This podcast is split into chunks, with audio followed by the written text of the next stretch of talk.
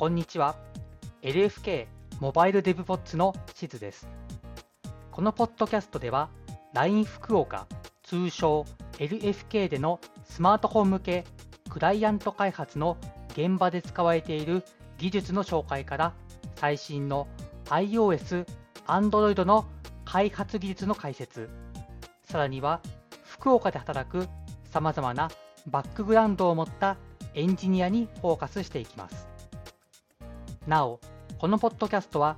国内外のエンジニアに向けたものですので、日本語、英語のエピソードを用意しております。はい、皆さんこんにちは。では、今回もよろしくお願いします。こちらのシリーズでは、コミュニティで話されている Swift の最新情報や共有されている知見について話していきます。特に僕が日頃趣味でウォッチしている Swift フォーラムズという Swift について話すための公式サイトの内容を中心に見ていきたいと思います。なお、話している内容は GitHub のリポジトリにまとめていますので、もしご興味があればそちらもご参照ください。今回はオペークリザルトタイプについて話していきたいと思います。このオペークリザルトタイプは Swift 5.1 で導入されました機能というか、型でして、でこれが、今回 Swift 5.7 でさらに使えるところが、拡張したということで紹介をしていきたいと思います。まずオペークリザルトタイプとは何なのかについて少し紹介しますと、オペークタイプというものがありまして、このオペークって英語で不透明なとかはっきりしないという意味があるんですけれども、内部的には具体的な型の情報を持っています。だけど、受け取る側としては抽象化された方法で型を受け取ります。具体的に言いますと、 SwiftUI を使っている方なら見たことあると思うんですけれども、ボディプロパティの元リーチはサムビューとなっていますよね。これはオペークタイプと言われるものでして、実体的にはテキスト構造体とか具体的な型なんですけれども、それを受け取る側、使う側としてはあるビュープロトコルに準拠した型としか情報がありません。こういったものをオペークタイプと言います。で、このオペークタイプを関数の戻り値に使ったり、プロパティの型に使ったりするとオペークリザルトタイプと呼ばれるようになります。今紹介したボディプロパティの戻り値もオペークリザルトタイプになっています。で、このオペークリザルトタイプなんですけれども、何がいいのかに関してですが、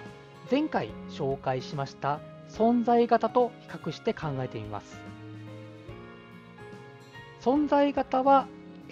型情報が消えているので使える機能に限りがあるということを前回話しました。例えばニューメリックという数値を表すプロトコルがありますが、これを返す関数を、想像してみてください。例えばこの関数を2回呼び出して2つの変数に代入したとします。で、この2つの変数を足したいといった場合に、存在型は型の情報がないので、この2つの変数の型がイントかもしれないですし、ダブルかもしれません。これは今判断できない状態になっています。ですので、この2つを足そうとしても、型が合っているかがわからないので、足し算ができません。一方で、ここでオペークリザルトタイプを使って、戻り値をサムニューメリックとしたとします。こうすると型情報が保持されているので、2つの関数の呼び出しの型が同じであるっていうことが分かります。ですので、この2つの変数を足し算することができるようになります。このように、プロトコルで定義した機能を使うことができるようになりますが、過去にオペークリザルトタイプがなかった時代は、このサムを使う代わりに具体的な型を返す必要がありました。で、こうするとこの関数を提供する側としては不要な詳細情報を外に漏らしてしまうっていう可能性とかもありましたし、あとは、変更したいっていった場合に、これ外に提供していることになりますので、型を変更すると、ソースブレーキングを起こしたりですとか、そういったリスクも高まるので、なかなか変更しづらいという状況がありました。で、このオペークリザートタイプが入ったことによって、外からは、ある特定のそのプロトコルを準拠した型としてしか認識されずに、一方で、その提供する側としては、内部の実装とかは自由に変更することができるっていうような、実装の変更のしやすさっていうものが実現できるようになりました。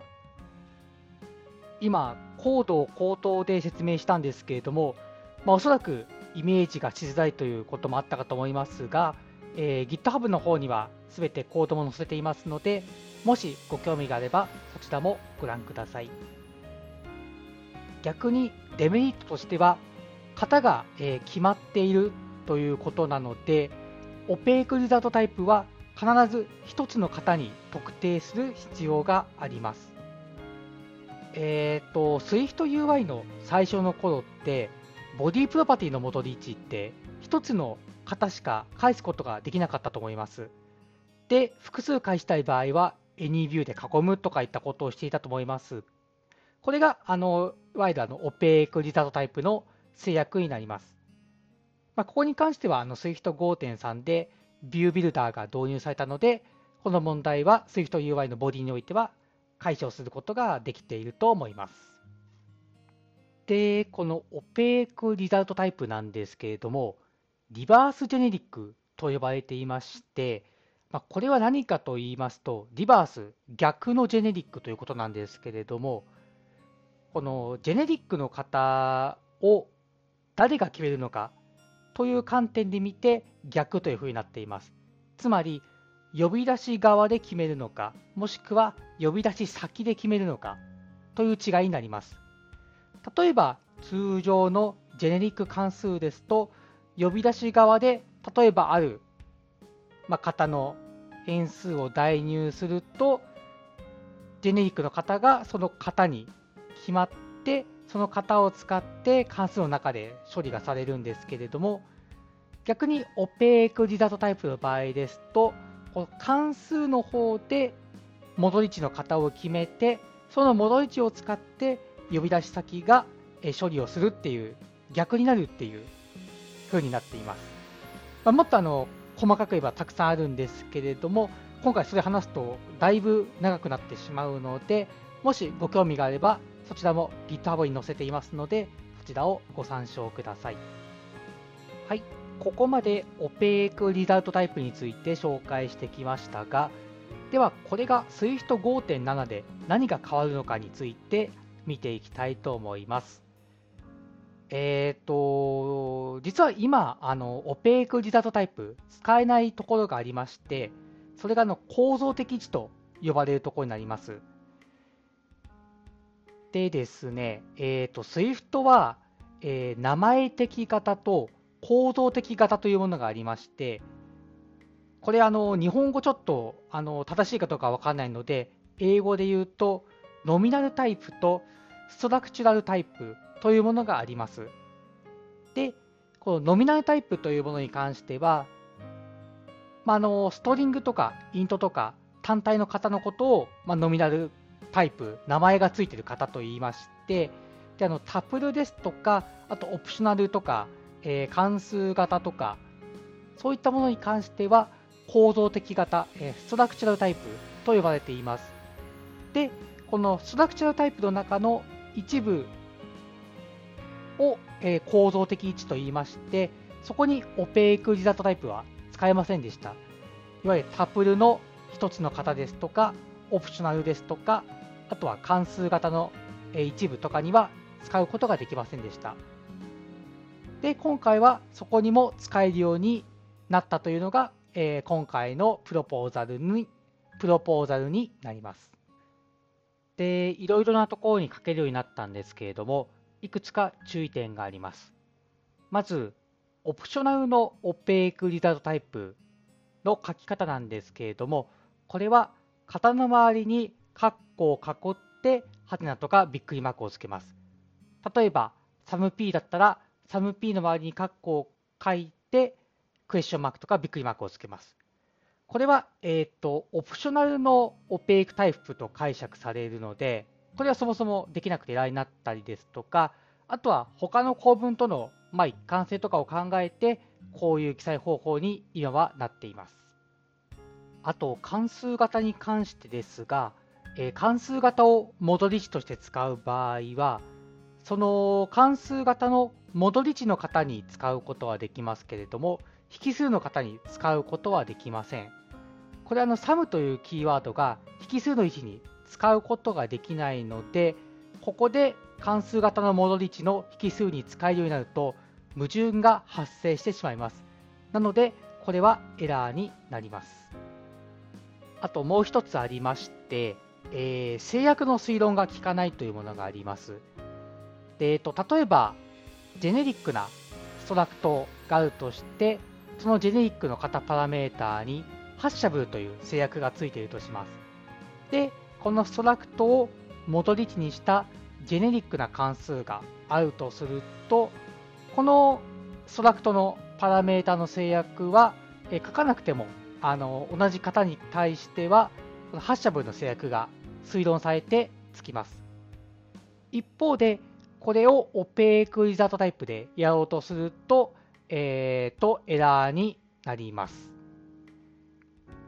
で、これもちょっとイメージしづらいと思いますので、こちらも GitHub のリポジトリに、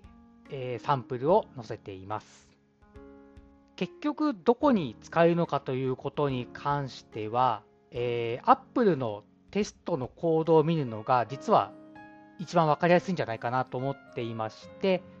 そちら GitHub にリンクを載せていますので、もしより詳細にどこに使えるのかを知りたい方がいらっしゃいましたら、ぜひそちらのリンクからテストのコードを見ると何がエラーになって何が大丈夫なのかということがわかりますので、そちらをぜひ参考にしてみてください。はい、ここまでオペークリザルトタイプの拡張についてのプロポーザルについて紹介しました。で、これに関連して別のフォーラムのスレッドでオペークリザルトタイプの残りのタスクについて話されている内容がありましたので、そこについても少し触れてみたいと思います。内容としては実装がまだ終わってないので残りの実装の必要がありますよっていうこともあるんですけれども、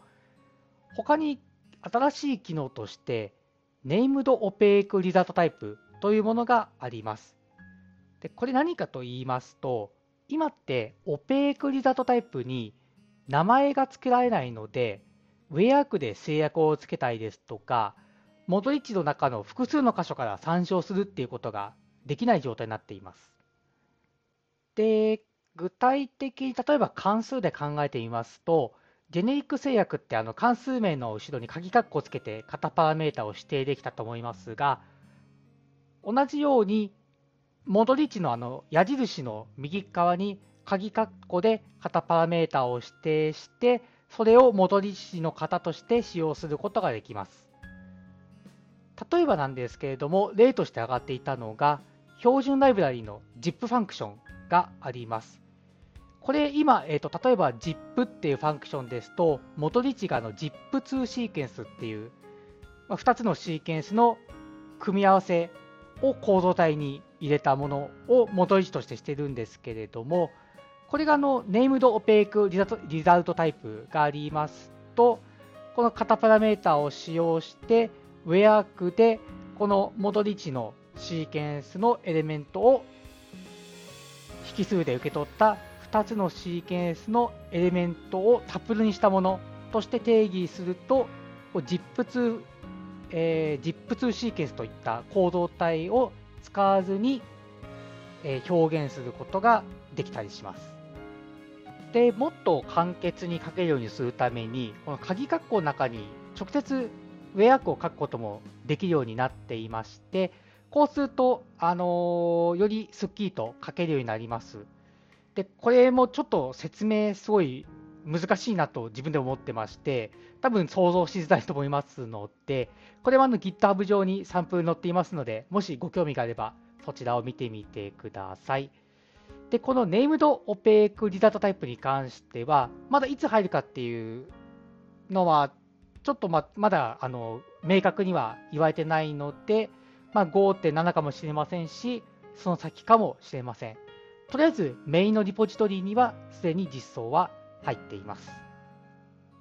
はい、ということで、今回はオペークリザルトタイプについて話してみました。で、これに関連してではないんですけれども、さっき少しだけちらっとサムキーワードがパラメータ、引数に使うことができないというような話をちょっとしたかもしれませんが、今ちょうどその話がピッチとして上がっていまして、で、実際に実装も実はすでに完了していたりするので、そこが正式に決まりましたら、またそこについても話していきたいと思います。はい、それでは今回は以上となります。皆様ありがとうございました。 LINE 福岡ではモバイルエンジニアがさまざまな話題に対して調査や議論、そして開発現場での使い方などを日々模索しています。次回以降もまた日々の議論から生まれた話題や LFK について紹介していく予定なので、よろしくお願いします。もしエピソードに関するご感想、話してほしいトピックなどありましたら、ハッシュタグ# すべて大文字で LFK_DEVPODS でツイートいただけると幸いです。また LINE 福岡ではエンジニアの採用を国内外問わず積極的に行っています。もし興味があれば、一度カジュアルベンダーなどで社員との交流ができればと思います。本日はご視聴ありがとうございました。